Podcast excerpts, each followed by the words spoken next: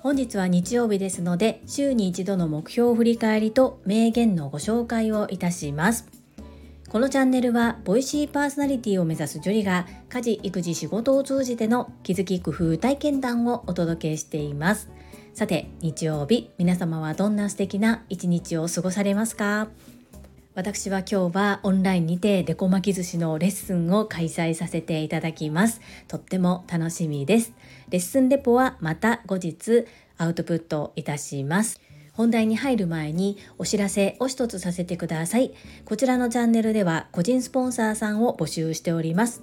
ご自身の PR、どなたかの応援、何かの告知などいろんな形でご活用いただけます。概要欄にリンクを貼っております。そちらからお申し込みが可能です。どうぞよろしくお願い申し上げます。そんなこんなで本日は週に一度の目標振り返りと名言のご紹介をさせていただきます。まず最初に目標の振り返りを行います。YouTube 講演家鴨頭義人さんの調べによりますと、念頭に立てた目標を達成する方が19%、未達成の方が37%、トータル56%ということで44%の方は忘れてしまっている。これではもったいない。なので週に一度1年間で立てた目標をどれぐらい達成できているのか振り返ろうというコーナーです。私の場合は3つに分けてアウトプットをしております。1つ目健康。2つ目学び。3つ目が個人の活動です。それでは参ります。1つ目健康。1毎日1分ヨガを行う。丸2毎日1分筋トレを行う。丸3週に3回1回20分を目安に歩くまたはスロージョギング。丸4歯のメンテナンスを行う。丸です。健康面丸なんですが昨日の配信でもお伝えした通りパッツンパッツンですので今日今この時点で具体的に何をどう増やすのかっていうことはまだ決めきれていないのですが次週この目標振り返りをする時までにはもうこんなことを始めましたというふうに語れるように持っていきます。2つ目の学びです。1、1日1分読書をする丸。2、毎日 Voicy を聞く。丸。3月に一度サブスクの宿題を提出する。こちらは今月は×です。まだです。はい。2番の毎日ボイシーを聞く聞いてはいるんですけれども Voicyフェスのアーカイブが11月30日までということで今日26日ですので2627282930本日含めて5日ですよね。おそらく私最後まで全部聞ききれると思うんですが良かったなと思ってもう一度聞き返したいなと思う配信もあるので頑張っていきたいと思っています。はい。3つ目個人の活動です。1 2つの事業のリンク集を作る。丸。2名刺を作り直す。丸。3パワーポイントの作り方を学ぶ×。4来年の確定申告に向けて月に一度データの整理を行う。あこれまだですね×。5片付けのオンライン講座を作る×。6デコ巻き寿司のラグジュアリー戦略を行う×。7インボイスの申請をする丸。8音声コンテンツの有料販売を行う丸です。とこの中でちょっと個人の活動はいろいろと動きがあります。丸としたものも×としたものもいろいろとあるんです。ですがちょっとまだ整理が皆さんにお伝えするレベルの整理ができていないのでどうなるかな。2024年の発表になるかもしれないです。今年2023年はこのままこの課題でアウトプットをし続けるかなというところですが現在週に一度目標を振り返りしているものをもう少しこう頻度を下げようかなと思っています。2週間に1回なのか1ヶ月に1回なのか。週に一度目標を振り返るのは私のためにはとても良いことなんですが聞いてくださっている方々はちょっと飽きてきているかなという感じ印象です。ここをもう割り切って週に一度自分のために配信するというふうにするのか音声で読み上げないにしても必ず週に一度自分では振り返りアウトプット自体音声に載せて公開するのは月に一度にするのかここちょっと今考え中です。いずれにせよ自分の立てた目標を自分で振り返るっていうのがいかに効果的なのかということはこの1年を通じてものすごく痛感しております。是非皆様もご自身の立てられた目標を本気で成し遂げたいのであればまめに振り返りを行ってみてください。皆様の参考になれば幸いです。次に名言のご紹介をさせていただきます。捨てると楽になること。12個。1完璧主義。2普通の基準。3浅い人間関係。4過去への執着心。5無駄なプライド。6必要のない情報。7いい人でいること。8行き過ぎた承認欲求。9否定から入る先入観。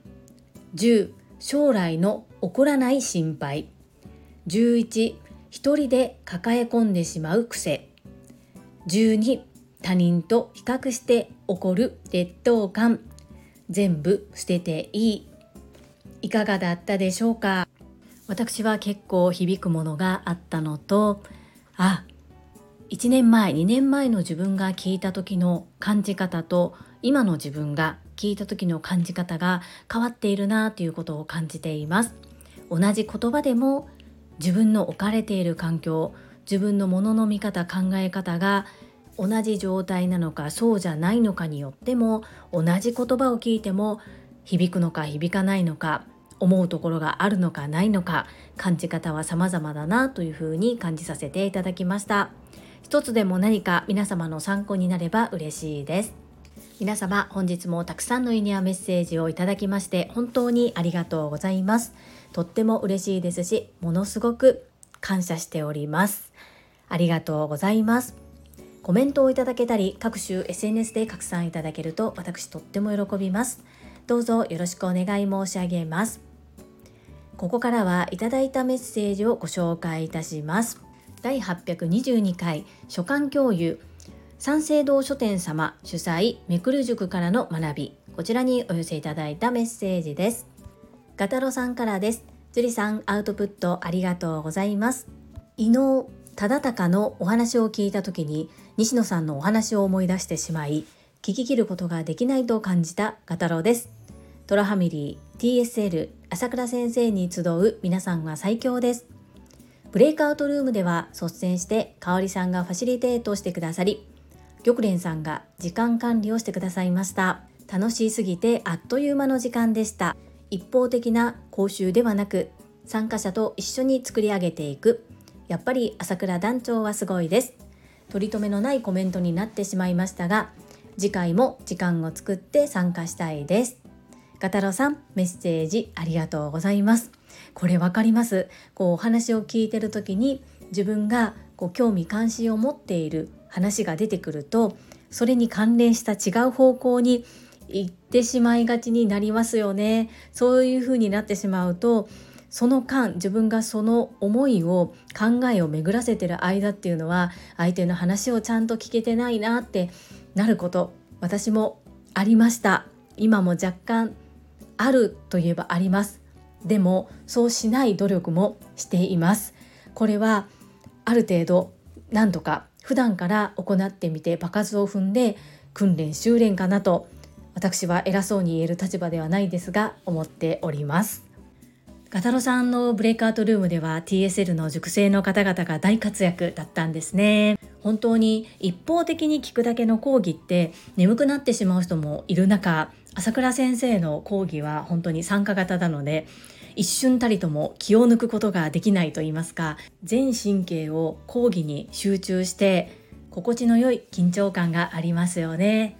ガタロさん次回は1月の16日火曜日同じく夜の20時からとなっております。お申し込みサイトはこの822回のサムネイルにしている QR コードからも読み取っていただけますし確か日野武先生がトラファミリーに URL を掲載していたように思います。太郎さんは朝倉千恵子先生が届けたい層の男性でいらっしゃいますので是非受講いただいてガタロさんがリーダーシップをとって周りの方々に広めてもらえたらなというふうに思います。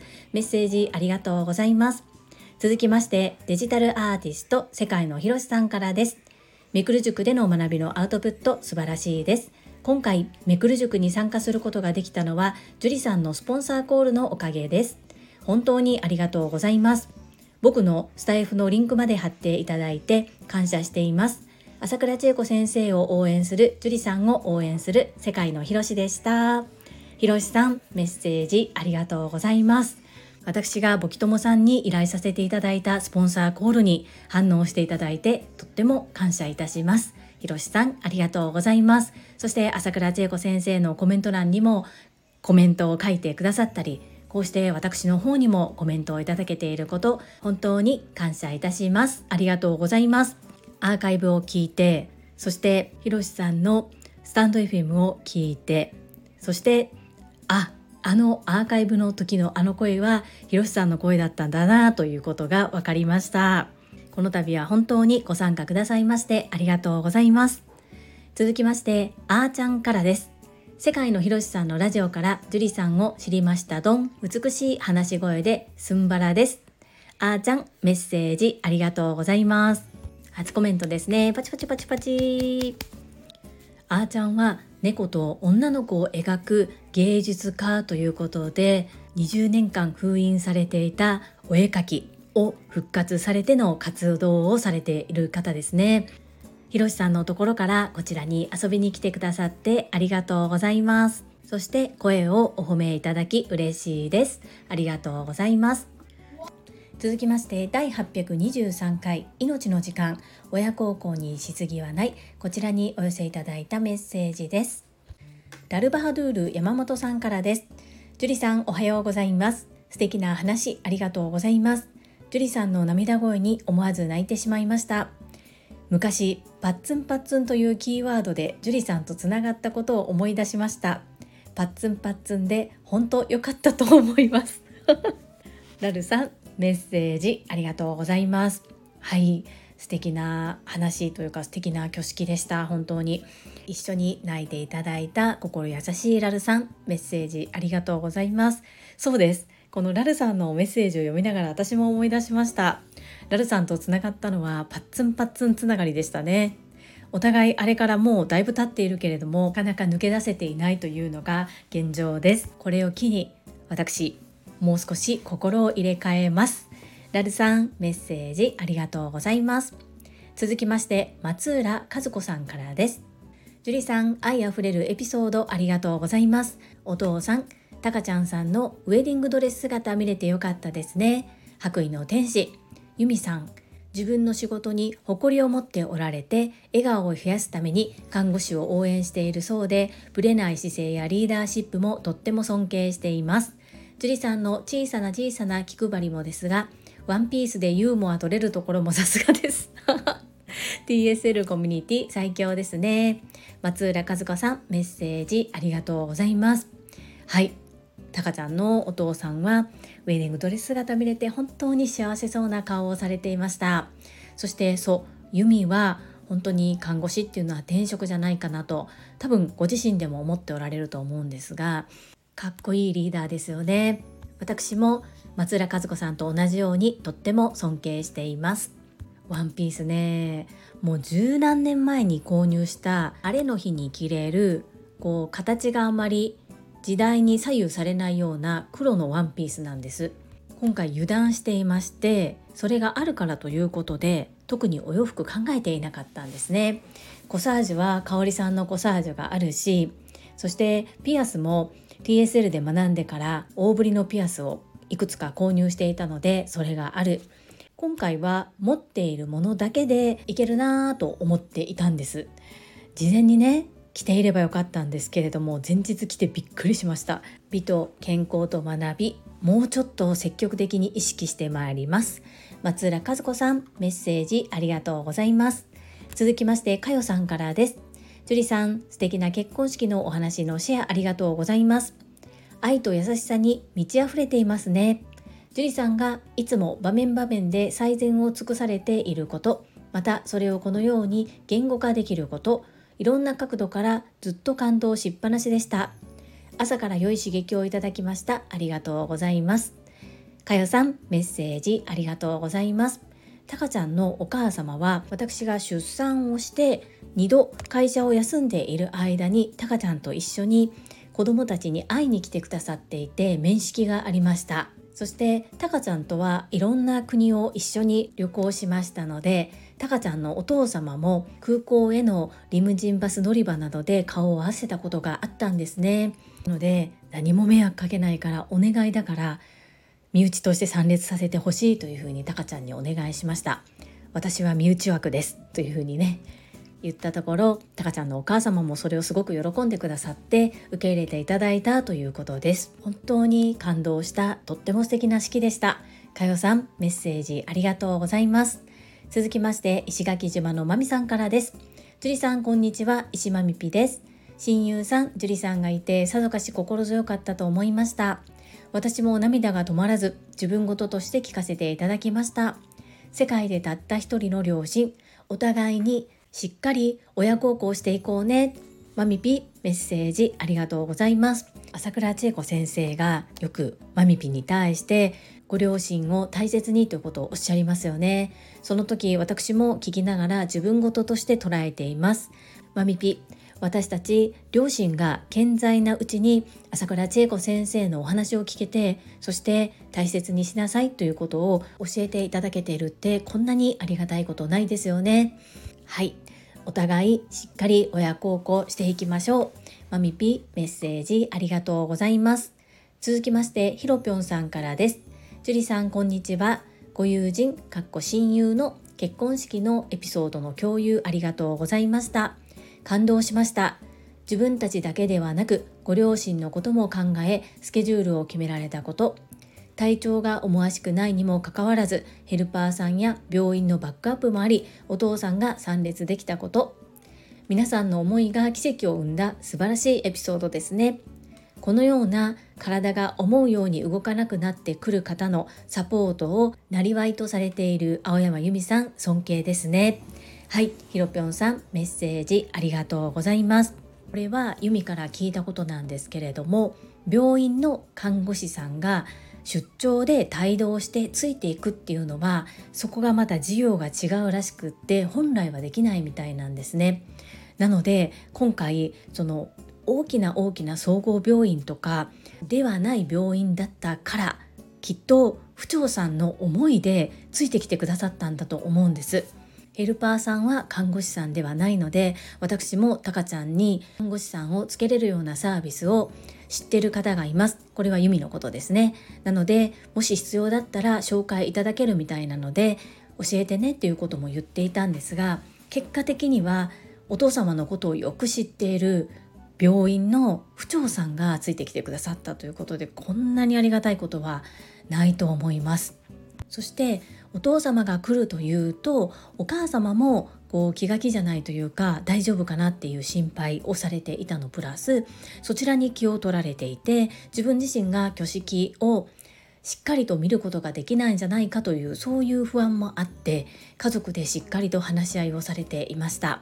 結果的にお父さんのことはサポートしていただける方にお任せをしお母さんは神父の母として参列をする。そのような本当に一番望んでいた形が実現できて本当に良かったと思います。ひろぴょんさん優しいメッセージありがとうございます。続きまして高尾さんからです。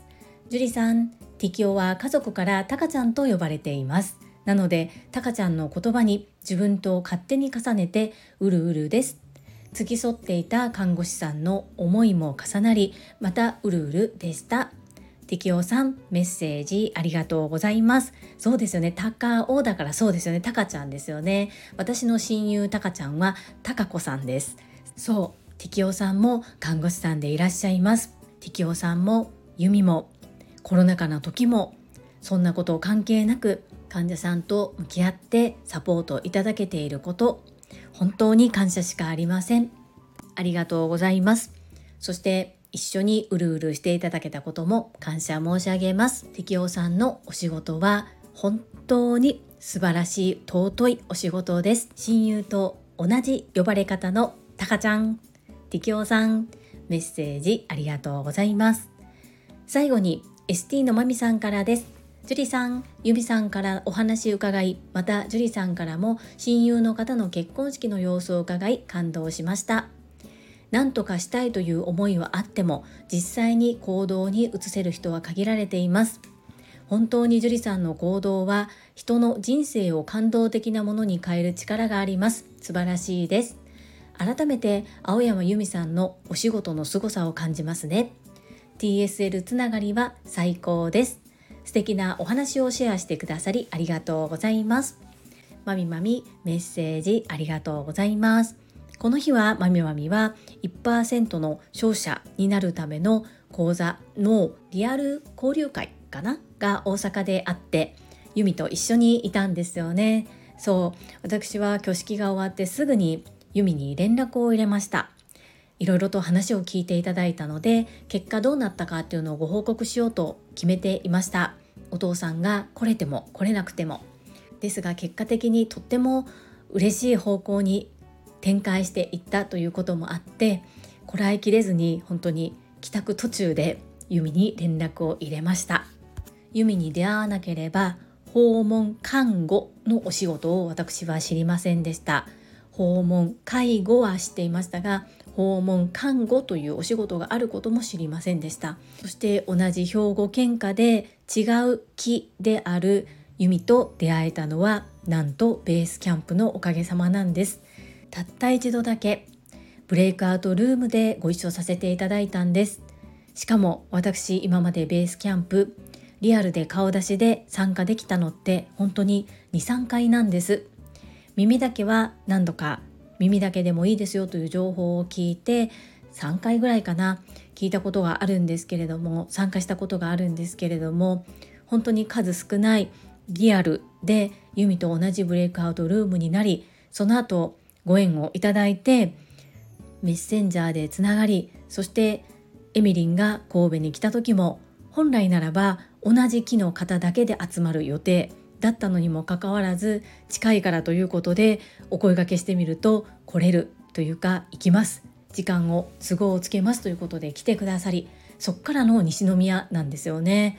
本当にこれはきっと必然の出会いだったのかなと今は思います。